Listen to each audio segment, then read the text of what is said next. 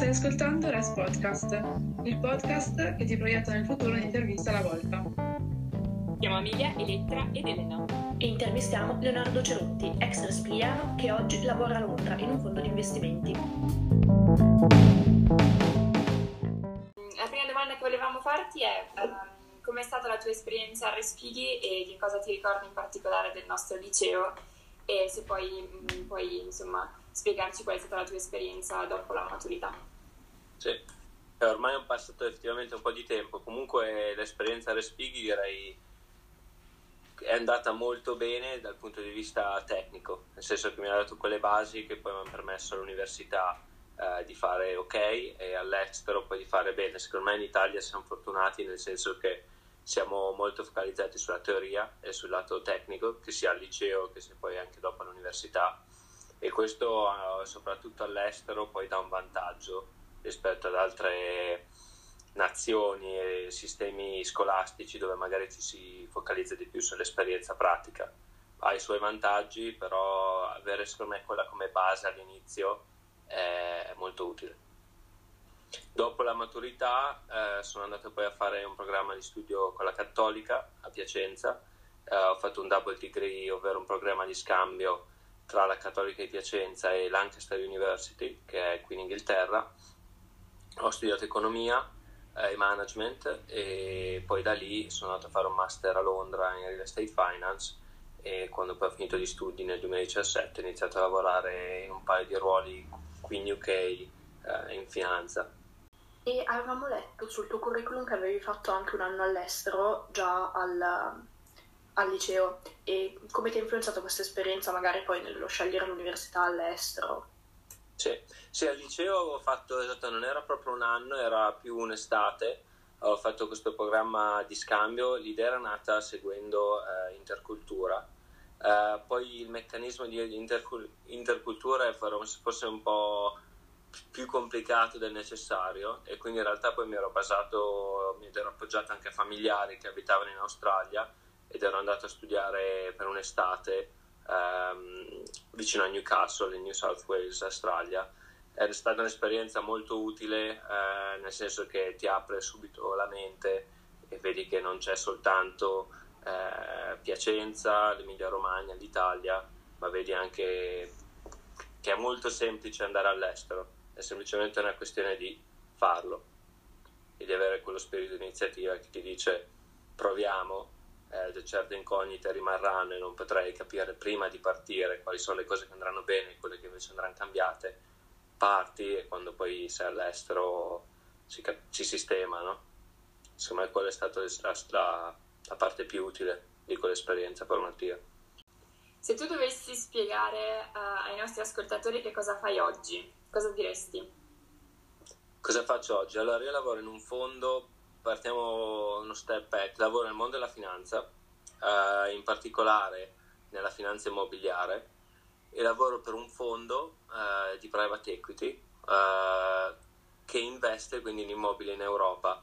Eh, Messi, per presentarlo in maniera molto semplice, noi abbiamo un, uh, del capitale da investire per investitori esteri um, che poi viene allocato in diversi settori uno è quello immobiliare e appunto il mio team si occupa di investire questo capitale in, eh, può essere un po' di tutto, eh, ovvero magari stiamo comprando un ufficio, un palazzo di uffici eh, in centro a Londra, magari invece stiamo sviluppando eh, dei, degli appartamenti a Madrid o magari degli asset eh, che possono essere magazzini o altri asset logistici in Italia eh, il nostro obiettivo è quello di massimizzare poi i ritorni, eh, ma non solo, nel senso che siamo a conoscenza del fatto che real estate è uno dei settori che come volume eh, muovono una montata di capitali enorme, che quindi si ha responsabilità che non sono solo quelle finanziarie, no?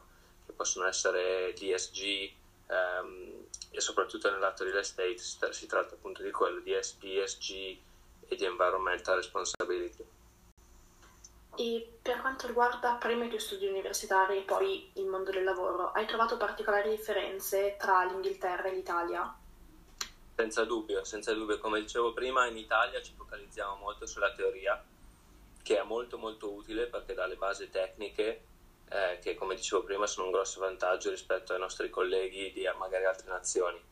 Um, come uno poi arriva all'estero capisce subito che quelle basi tecniche sono utili in cose molto specifiche, se già si sa esattamente quello che si vuole fare, ma in realtà eh, avere esperienze pratiche eh, altrettanto utile. Quindi in, poi io posso parlare in realtà soltanto di Italia, Australia per quei tre mesi di cui parlavo prima e UK.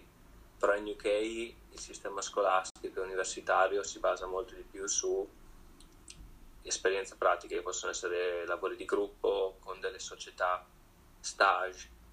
Stage sono forse la parte più importante eh, dell'università in UK e poi molti, molti progetti di ricerca applicata, eh, come nel mio caso erano Applied Economics dove si prendono dei dataset esistenti, non teorici, e si provano a rispondere a domande che nel mio settore possono essere quelle per esempio, se apriamo una nuova linea della metropolitana a Londra, cosa succede ai prezzi delle case vicino a queste nuove fermate della metro che si vanno poi ad aprire?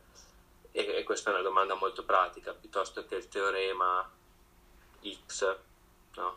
che poi può essere utile in certi settori ma meno in altri. Volevamo chiederti uh, come sta cambiando e come cambierà secondo te eh, il mondo dei fondi di, eh, di investimento dopo la pandemia? Cioè, cambierà qualcosa? È cambiato già qualcosa? È una domanda super interessante. Allora, nel mondo, allora, i fondi di investimenti sono tanti. Possono investire, come dicevo prima, negli immobiliari, come il mio, eh, ma anche in azioni, obbligazioni, valute, bitcoin, qualsiasi cosa. No? Um, posso parlare forse soltanto per il mio settore. Nel mio settore un anno e mezzo fa non si era mai pensato a, scusate un attimo, a quale potesse essere l'impatto appunto di una pandemia, no? eh, non, non, si sapeva neanche cosa fosse il concetto di una pandemia e quindi quando si per esempio guardava ad un'opportunità che magari erano uffici non si faceva alcuna attenzione, non si prestava alcuna attenzione a i sistemi di ventilazione interni o quanti ascensori ci sono, eccetera, mentre adesso è diventata una cosa fondamentale. Quindi questo è un livello molto pratico. A un livello un po' più macro e teorico, eh, la pandemia, noi, nel mio fondo, e come la vediamo noi, è che in realtà ha accelerato temi e trend che già esistevano. No? Una cosa ovvia è per esempio il retail, dove molti fondi già avevano smesso di investire per esempio in centri commerciali perché, eh, perché lo shift dal comprare oggetti in negozi fisici all'online non è iniziato con la pandemia, è iniziato già da anni e questo si è già riflesso nei valori di questo tipo di asset che sono crollati negli ultimi 5 o 6 anni, eh, però la pandemia ha accelerato tutto questo, quindi ora, oggi come oggi pensare di investire in retail è una cosa che molti, pochi fondi ormai fanno per esempio, questo è un, è un esempio. Lato opposto di questo è invece eh, la logistica, per esempio. I fondi hanno adesso deciso di investire in logistica perché si è capito che effettivamente eh, il trend del comprare online creerà domanda per asset logistici, eh, quindi ci sono settori che vincono e settori che perdono. La pandemia ha accelerato processi che già erano esistenti. Non ha rivoluzionato da zero il modo di pensare. Anche il working from home non è una cosa nuova, semplicemente la pandemia ha probabilmente accelerato il processo di 10 o 15 anni, che, be- che non è dire poco, no? Che non è dire poco. E ehm, se uno studente mh, pensasse che l'economia potrebbe essere effettivamente mh, una strada interessante, come potrebbe informarsi, cioè che spunti potrebbe prendere magari da libri, video, corsi online o cose del genere per approfondire e capire se eventualmente eh, cosa possa veramente interessarlo. Allora, economia vuol dire tante cose, no? E anche io quando ho finito il liceo non avevo alcuna idea in realtà di cosa volessi fare nel dettaglio. Ho scelto economia perché è uno di quei settori dove un giorno si studia marketing, un giorno si studia finanza, un giorno si studia eh, risorse umane. Quindi economia è tutto e niente, no? quello che si può, secondo me, la cosa più utile per provare a capire cosa potrebbe essere di interesse è innanzitutto iniziare a studiare economia, giusto per almeno essere a conoscenza dei tipi di settori che esistono. E poi una volta iniziato fare più esperienze possibili di stage eh, e provare tante cose, non tanto per trovare quella ideale, magari per eliminare quelle che di sicuro non, non piacciono alla persona in questione. Eh, l'altra cosa molto utile e che si risparmia anche tempo perché uno stage poi occupa mesi per trovarlo e altrettanto per poi provare a a capire cosa si fa. Um, ma è avere mentori o mentors molto alla mano e che siano disponibili per dare dei pareri disinteressati quasi, no? senza che ci sia un secondo, secondo fine. Secondo me è quello, quindi avere esperienze pratiche e avere anche mentors, di circondarsi di mentors che poi possono dare consigli eh, quanto, quanto riguarda il futuro. Uh, volevamo chiederti um, come funziona, um, dopo che tu ti sei laureato, uh, ti sei iscritto a un master, giusto, alla London School of Economics. Come ha funzionato il processo di ammissione? Sì. Allora, hai detto bene, io ho iniziato a studiare in UK col programma di double degree, ma poi ho fatto un master qui a Londra. Uh, il processo di ammissione è abbastanza semplice in realtà, nel senso che si deve preparare un documento che è una cover letter un personal statement, penso sia la definizione, dove si spiegano i motivi per i quali eh, innanzitutto interessa l'istituzione, nel mio caso LSI, per quale motivo un corso specifico che è stato scelto, quali sono le ambizioni della persona in questione e che esperienze l'individuo ha che dimostrino eh, sia interesse che capacità di poi fare il master. Quindi questo è il personal statement. Bisogna poi di solito spedire molto semplicemente i risultati degli esami fatti eh, fino a quel momento e poi certe università chiedono un curriculum perché comunque le università eh, certo si paga per fare i master quindi la relazione va un po' in entrambe le direzioni però poi all'università interessa avere alumni no? Laureati che poi possono essere una buona base d'appoggio per gli studenti del futuro. Quindi dimostrare comunque un curriculum o quantomeno un'ambizione di fare bene è sicuramente utile. E poi per certi corsi specifici ci sono eh, requirement sicuramente sulla lingua, quindi bisogna avere che sia il TOEFL o l'IELTS, dipende dall'università e dalla nazione in cui si studia, e spesso anche GMAT, che invece è un corso che io non ho dovuto fare, eh, ma è un corso misto quantitativo di verbal, verbal reasoning eh, che appunto dimostra un certo livello di, di studio e di preparazione. Um, volevamo chiederti um, quale pensi um, possa essere uh, diciamo, il uh, tuo percorso dopo uh, questa pandemia, cioè ti ha cambiato in qualche modo, cosa pensi, cioè il tuo futuro, come, come lo vedi insomma?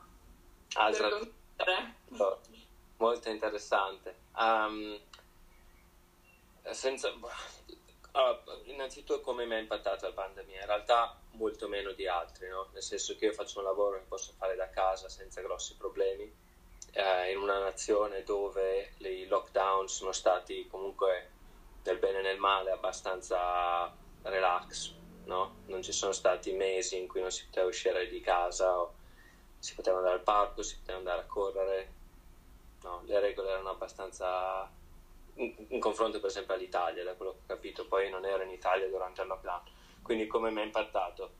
In realtà mi ha risparmiato un'ora la mattina e un'ora la sera per andare a lavoro e tornare a casa. Uh, da altri punti di vista non ho avuto grossi svantaggi.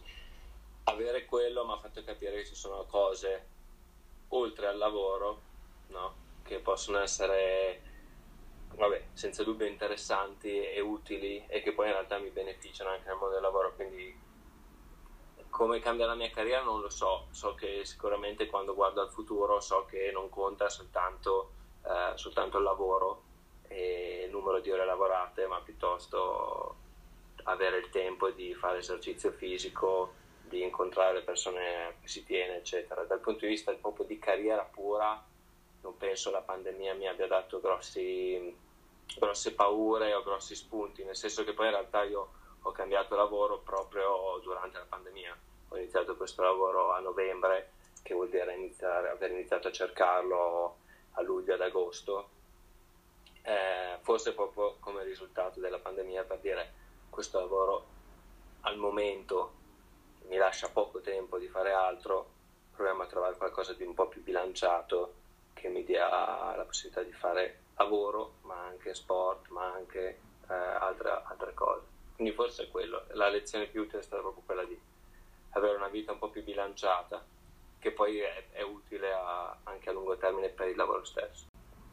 E invece prima del grande cambiamento della pandemia, il grande cambiamento di cui si parlava, soprattutto per l'Inghilterra, era quello della Brexit. E mm, come ha influenzato per uno studente e poi per un lavoratore che veniva dall'Italia?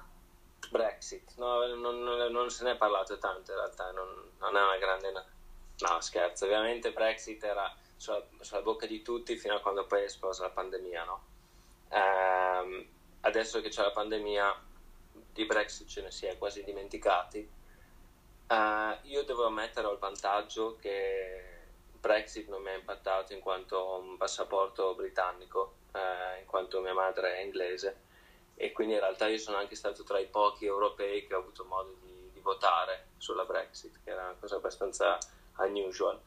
Um, secondo me, allora io adesso non, non, seguo nel dettaglio uh, tutte le regole che sono state definite, però l'UK come nazione in isolazione dall'Europa non ha grossi futuri, no? non è un'economia, è una delle economie che importa, in, per le quali il rapporto tra importi ed export, ed export è tra i peggiori al mondo, quindi non penso ci saranno grossi limiti se uno ha voglia di venire in UK e di, di lavorare duro. Um, senza dubbio nei prossimi 2, 3, 5 anni ci saranno settori dove magari ci sarà qualche cambiamento, tra i quali probabilmente la finanza in cui eh, ogni settimana si legge di persone che vengono spostate eh, in altre città. Per esempio, un paio di mesi fa c'era un articolo nel Financial Times che, sia per la pandemia o per la Brexit o entrambe, eh, Londra ha perso circa 700-800 mila abitanti europei, che è il 10% della popolazione di Londra che è tantissimo, no? poi non, causa break che in realtà era principalmente per causa della pandemia, no? pensiamo per esempio a tutti gli italiani che invece fare il lockdown un appartamento in centro a Londra volessero tornare a casa, vedere la famiglia. Però causa Brexit molti di questi magari hanno meno spunto e meno voglia di tornare, eh, l'impatto si vedrà. E in realtà l'impatto vero non lo vedremo mai perché sarà appunto tutto confuso dalla pandemia eh, in termini di dati Brexit è difficile da, da, distinguere dalla pandemia, l'unica metrica che al momento è ovvia poi viene utilizzata molto dai politici qui è che grazie a Brexit, che fosse l'unico aspetto positivo, eh, oggi come oggi UK è la nazione in Europa che penso abbia il rapporto di vaccinati più alto, no? eh, vedremo, vedremo cos'altro succederà. Grazie mille per averci, averci consentito di intervistarti e in bocca al lupo per tutto e grazie ancora. Vabbè, crepi, bocca al lupo.